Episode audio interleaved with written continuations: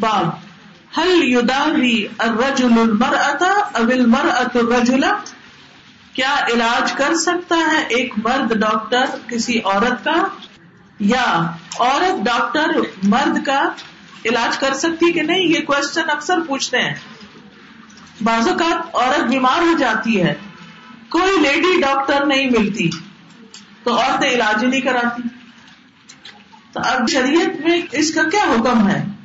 کہ کیا عورت کسی مرد ڈاکٹر سے علاج کرا سکتی ہے یا نہیں؟ انوائس ورسا تو یاد رکھیے، پردے کی حدود کا خیال رکھتے ہوئے مرد اور عورت ایک دوسرے کا علاج کر سکتے ہیں۔ اگر دونوں ایک دوسرے کے لیے محرم ہے تو کوئی مسئلہ ہی نہیں۔ اور اگر اجنبی ہے، محرم نہیں ہے، تو بوقت ضرورت پردے کی پابندی کرتے ہوئے علاج کرا سکتے ہیں۔ حدثنا قطعبت بن سعید حدثنا بشر بن المفضل ان خالد بن رکوانا ان ربی بنت معبد بن افراء قالت كنا نغزو مع رسول الله صلى الله عليه وسلم. نسقي القوم ونخدمهم ونرد القتلى والجرحى الى المدينه خالد بن زکوان روبیے بنت معبز بن افراز سے روایت کرتے ہیں۔ قالت، وہ کہتی ہیں روبیے لڑکی کا نام ہے۔ کنہ نغزو مع رسول اللہ صلی اللہ علیہ وسلم۔ ہم رسول اللہ صلی اللہ علیہ وسلم کے ساتھ غزوات میں شرکت کرتے تھے۔ نسقل قوما ہم لوگوں کو پانی پلاتے تھے۔ یعنی عورتیں پیچھے رہ کے زخمیوں کو پانی پلاتی تھی وہ نخدم اور ہم ان کی خدمت کرتی۔ وہ نرد القتلا اور جو قتل ہو جاتے، شہید ہو جاتے، ان کو اٹھا کر مدینہ لے جاتے، اس کا بندوبست کرتی تھی۔ بل جرحا، اور زخمیوں کو بھی المدینہ تھے مدینہ کی طرف۔ اب یہاں پر یہ تو بتایا گیا ہے کہ عورتیں زخمیوں اور شہیدوں کی خدمت کرتی تھی۔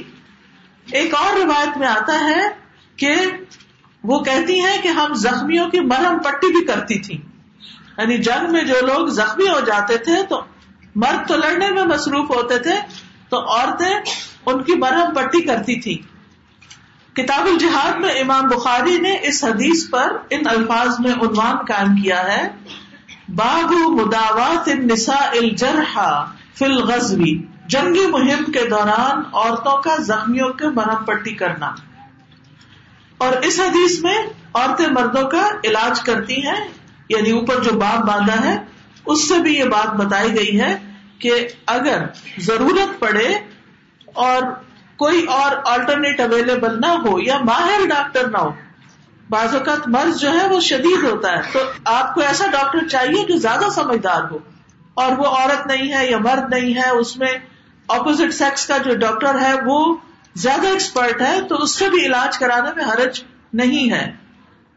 اس سے یہ بات بھی پتہ چلتی ہے کہ عورتوں کو بھی طب سیکھنی چاہیے۔ ٹھیک ہے نا؟ یعنی عورتیں بھی ڈاکٹر بن سکتی ہیں۔ اور اگر عورتیں ڈاکٹر نہیں بنے گی تو عورتوں کا علاج پھر صرف مرد ہی کرتے رہ جائیں گے۔ تو ہر عورت کمفرٹیبل نہیں ہوتی مرد سے علاج کرانے پر۔ ہشام بن اربا کہتے ہیں کہ اربا عائشہ رضی اللہ تعالی عنہ سے کہتے تھے کہ اما جان، مجھے آپ کی فقاہت پر تعجب نہیں ہوتا۔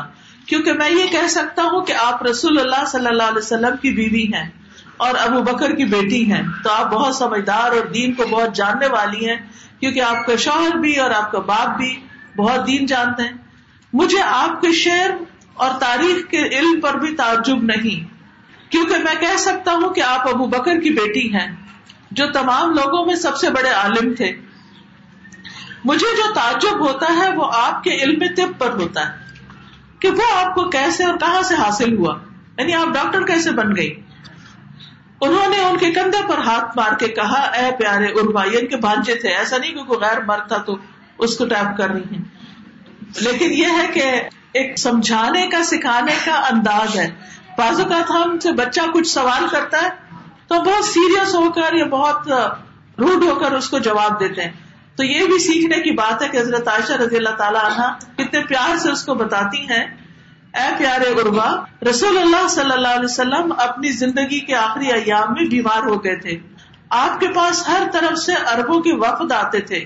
وہ نبی صلی اللہ علیہ وسلم کے لیے مختلف قسم کی چیزیں تشخیص کرتے تھے اور میں ان سے آپ کا علاج کرتی تھی اور وہاں سے میں نے یہ چیزیں حاصل کر لی۔ یعنی اس کے بعد پھر آپ صلی اللہ علیہ وسلم تو فوت ہو گئے، لیکن بعد میں وہ لوگوں کا علاج ان چیزوں سے کرتی رہی۔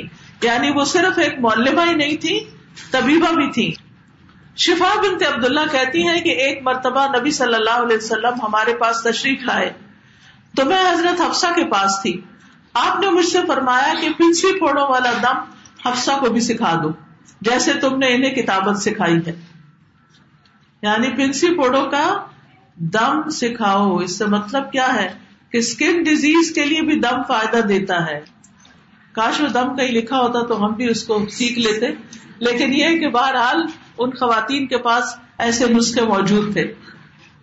اسی طرح اگر کوئی عورت نرس ہے یا ڈاکٹر ہے اور اس جگہ پر کوئی اور اس طرح ماہر نہیں اور مرد کوئی بیمار ہے تو اس کا علاج کرایا جا سکتا ہے۔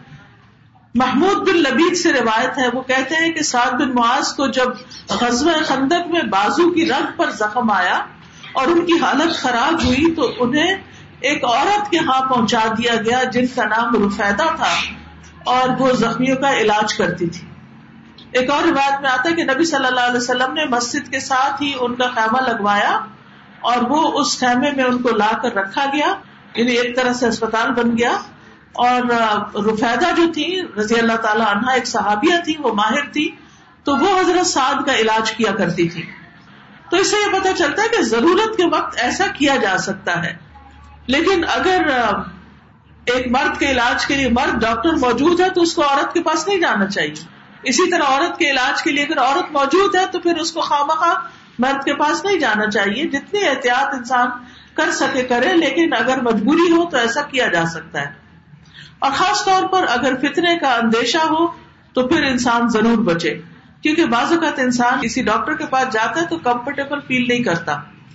اس کی نظروں سے یا اس کے انداز سے تو پھر نیکسٹ ٹائم آپ خود احتیاط کریں۔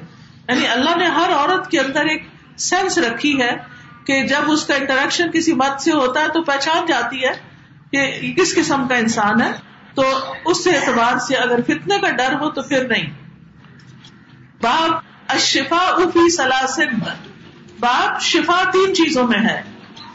حدثنا الحسین، حدثنا احمد ابن منی حدثنا مروان ابن شجاع، حدثنا سالم الاختص ان سعید ابن جبیر ان ابن عباس رضی اللہ عنہما قال، الشفاء فی ثلاثت ابن عباس رضی اللہ عنہ کہتے ہیں کہ شفا تین چیزوں میں ہے۔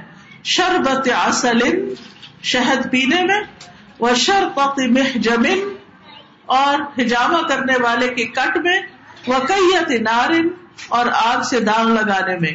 وہ انہا امتی انل کئی اور میں اپنی امت کو کئی یعنی آگ کا داغ لگانے سے منع کرتا ہوں۔ رفع الحدیث و رواہ القمی ان لیس ان مجاہد ان ابن عباس ان النبی صلی اللہ علیہ وسلم فی العسل والحجم۔ دوسری روایت میں بھی شہد اور حجامہ کا ذکر آیا ہے۔ حدثني محمد ابن عبد الرحیم اخبرنا سریج ابن یونس ابو الحارث حدثنا مروان ابن شجاع، عن سالم الاقتص عن سعید ابن جبیر، عن ابن عباس، عن النبی صلی اللہ علیہ وسلم قال، الشفاء في ثلاثة في شرطة محجم، او شربت عسل او کئیت بنار وانا انہا امتی ان الکئی شفا تین چیزوں میں ہے۔ ہجامہ کرنے والے کے کٹ میں، شہد پینے میں، آگ سے داغ لگانے میں۔ اور میں اپنی امت کو آگ سے داغ لگانے سے منع کرتا ہوں۔ اس کا مطلب یہ ہے کہ ان چیزوں کے اندر فائدہ ہی فائدہ ہے۔ اس کا یہ مطلب نہیں کہ اس کے علاوہ کسی چیز میں شفا نہیں۔ اس کا مطلب یہ ہے کہ یہ چیزیں ٹاپ پر ہیں۔ سب سے زیادہ فائدہ دیتی ہے اگر یہ تینوں چیزیں موافق آ جائیں تو ان میں لازمی شفا ہوتی ہے۔ اگر یہ بیماری کے موافق نہ ہو تو ان سے فائدہ نہیں ہوتا۔ اس کی مثال تیر اندازی کی طرح۔ جیسے اگر آپ تیر مارے اور وہ نشانے پہ لگ جائے تو کیا ہوتا ہے؟ آپ کا شکار ہو گیا۔ اور اگر نشانے پہ نہیں لگا تو تیر ضائع ہو گیا اور شکار ہاتھ نہیں آیا۔ تو اسی طرح اگر انسان ڈاکٹر جو ہے اس کی تشخیص صحیح ہو گئی، دوائی ٹھیک ڈوز میں اس نے دے دی، کیونکہ اس میں صرف یہ نہیں ہوتا نا کہ آپ نے شہد پینا ہے، تو آپ ایک بوتل لے کے شہد پینا شروع کر دیں۔ کتنا پینا ہے؟ کس وقت پینا ہے؟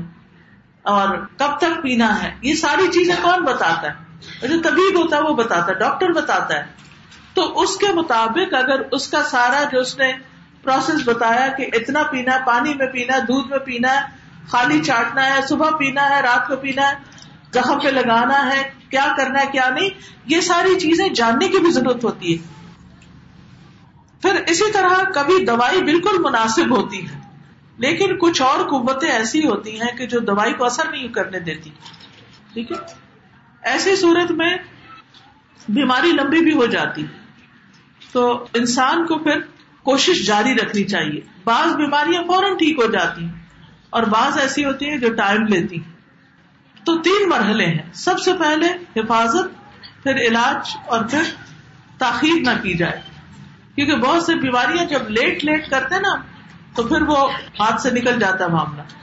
اب یہ جو تین چیزیں بتائیں، فی شرط محجم سینگی لگوانے میں یا ہجامہ کرانے میں، تو اس میں آپ دیکھیں کہ فسد کے ذریعے بھی خون نکالا جاتا ہے یعنی صرف کٹ لگا کے۔ ایک ہوتا ہے سینگی لگوانا یعنی دو تین طرح سے ہوتا ہے۔ ایک تو جس کو کہتے ہیں پچنے، پچ کہتے ہیں نا کسی چیز کے اندر سوراخ کرنے کو۔ تو وہ بلیڈ کے کٹ سے بھی لگتا ہے اور اسی طرح کچھ سوئیاں ہوتی ہیں، اس سے بھی پہلے جسم کو چھیدا جاتا ہے، پھر اس کو سک کر لیا جاتا ہے بلڈ کو۔ دوسرا یہ فسد کھلوائی جاتی ہے یعنی جس جگہ پر درد ہوتی ہے اس کے آگے پیچھے خون کی فلو میں رکاوٹ ہوتی ہے تو وہاں پر کٹ لگا کے خون نکال دیا جاتا ہے۔ اس کو فسد کھلوانا کہتے ہیں۔ اور اسی طرح یہ ہے کہ ایک جانور ہوتا ہے، چھوٹا سا لیچ جس کو بولتے ہیں۔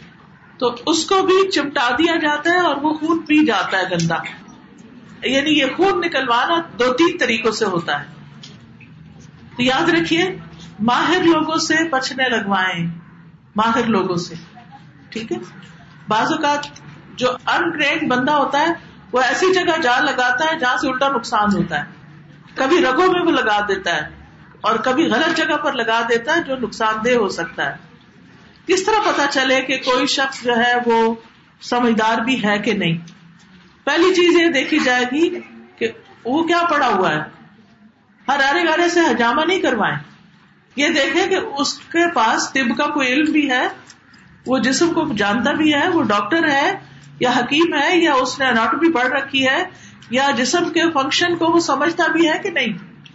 ٹھیک ہے نا؟ دوسرا یہ کہ اس کا ایکسپیرئنس کتنا ہے۔ یہ دو چیزیں جس کے اندر ہو اس کے اوپر ٹرسٹ کرے۔ کیونکہ آج کل یہ دیکھنے میں آیا کہ ہر بندہ ہجامہ کرنے بیٹھ جاتا ہے۔ ٹھیک ہے، ایک آسان طریقہ علاج ہے، لیکن کسی بھی زندگی کے ساتھ کھیلنے سے پہلے انسان کو علم حاصل کرنا چاہیے۔ ریسرچ کرنی چاہیے۔ کسی ماہر کے پاس بیٹھنا چاہیے، اس سے سیکھنا چاہیے، پوچھنا چاہیے کہ آپ جو یہ اس طرح علاج کر رہے ہیں، آپ نے کب یہاں لگایا یا یہاں لگایا، تو کیوں لگایا؟ اس کو بیماری کیا ہے؟ اور پھر یہ نہیں کہ اندھا دودھ کپ ہی لگانا شروع کر دیں، اس کو کپنگ بھی کہتے ہیں بلکہ یہ دیکھیں کہ اصل تکلیف کیا ہے اور اس میں کس جگہ ہجامہ کرنے سے فائدہ ہوگا۔ پھر اسی طرح دوسری چیز شربت اصل، جو ہجامہ وغیرہ ہے، یہ خونی امراض میں زیادہ فائدہ دیتا ہے۔ اور سفرابی امراض کا علاج جو ہے، یہ شہد ہے۔ یعنی انسان کے جسم کے اندر ایسے زہریلے مادے ٹاکسنس پیدا ہو جاتے ہیں کہ جن کو نکالنا ضروری ہوتا ہے۔ تو شہد سفراوی مادے، جو پیلے پیلے مادے ہوتے ہیں نا، آپ نے کبھی دیکھا ہوگا، الٹی پیلی پیلی آ جاتی ہے یا اور اس طرح۔ تو ان کے لیے کہتے ہیں کہ شہد زیادہ بہتر ہے۔ اور کئی نارن جو ہے اگر کسی طریقے سے فضول مادہ خارج نہیں ہو رہا تو آگ لگا کے اس کو جلا دیا جاتا ہے۔ لیکن نبی صلی اللہ علیہ وسلم نے اس سے منع کیا کیونکہ اس میں بہت تکلیف بھی ہوتی ہے۔ مگر یہ آخری حربہ ہوتا ہے۔ اگر کسی بھی طریقے سے علاج نہ ہو رہا تو اس کو آزمایا جا سکتا ہے۔ پھر اسی طرح جب بھی بیماری آئے یکا یک بہت دوائیاں نہیں کھانا شروع کر دیں۔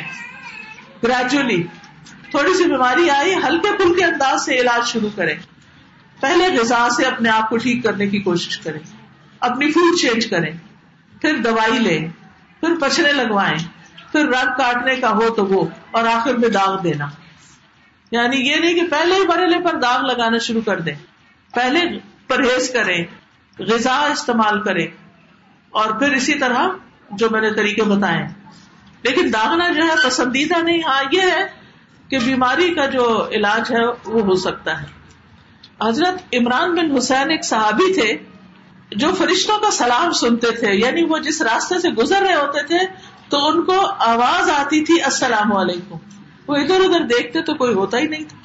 تو فرشتے ان کو سلام کرتے تھے یعنی آپ کو بتایا گیا۔ لیکن انہوں نے داغ لگوا لیا یعنی یہ کئی کا علاج کروا لیا تو وہ سلام ختم ہو گیا۔ پھر جب چھوڑ دیا تو وہ دوبارہ سلام کی آواز آنے لگی۔ امام ابو داؤد یہ روایت کرتے ہیں۔ یعنی بعض لوگ بہت نیک ہوتے ہیں، اللہ سبحانہ تعالیٰ کی طرف سے ان کو خاص نشانیاں کچھ ایسی مل جاتی ہیں اچھے خواب کی یا سچے خواب کی شکل میں۔ جیسے یہ حدیث میں چکے آئے اس لیے ہم اس کو مانتے ہیں کہ عمران بن حسین کو فرشتے سلام کرتے تھے، لیکن یہ بھی ساتھ ہی بتایا گیا کہ جب انہوں نے یہ علاج کرایا جس کو نبی صلی اللہ علیہ وسلم نے پسند نہیں کیا، تو فرشتے بھی پیچھے ہٹ گئے، کیونکہ فرشتے مدد ضرور کرتے ہیں ایمان والوں کی۔ لیکن جب ہم گناہ کا کام کرتے ہیں تو پھر پیچھے ہٹ جاتے ہیں، پھر چھوڑ دیتے ہیں۔ اور بغیر حساب کتاب جو جنت میں جانے والے لوگ ہیں، ان کی بھی یہ ہے کہ وہ ہر طرح کا علاج نہیں کرتے۔ جھاڑ پھونک نہیں کراتے فال نہیں دیکھتے، داغ کر علاج نہیں کرتے، بلکہ اپنے رب پہ بھروسہ کرتے ہیں۔ نبی صلی اللہ علیہ وسلم نے اس سے منع کیا۔ کیا وجہ تھی؟ کیونکہ تکلیف بہت ہے اس علاج میں۔ تو اپنی امت پر رحم کرتے ہوئے۔ اور یہ بھی ہے کہ داغنے کے تین درجے ہیں، ٹھیک ہے؟ اور خود سے خود نہیں داغنا چاہیے، اگر شدید ضرورت پڑے، کسی ماہر ہی سے کروانا چاہیے یہ علاج بھی۔ آج کے لیے اتنا ہی کافی ہے، لیکن صحیح بخاری کا یہ چیپٹر بہت انٹرسٹنگ ہے۔ آپ لوگوں کو پڑھتے رہنا چاہیے۔ بخاری پڑھتے رہیں، حکمت کے خزانے ہیں اس میں۔ جزاک اللہ خیران سبحان اللہ و بحمدک. اشد اللہ الہ الا انت. استغفرک و اتوب الیک. السلام علیکم و رحمۃ اللہ وبرکاتہ. بسم اللہ الرحمن الرحیم. والعصر، ان الانسان لفی خسر. إلا الذين آمنوا وعملوا الصالحات وتواصوا بالحق وتواصوا بالصبر. اللهم صل على محمد وعلى آل محمد كما صليت على إبراهيم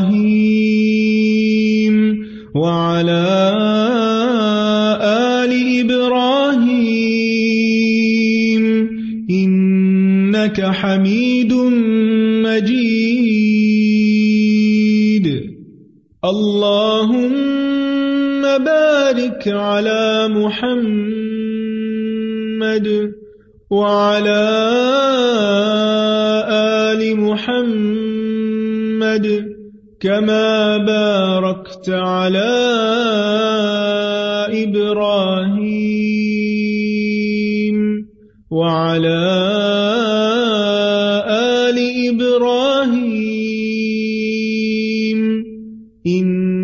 إنك حميد مجيد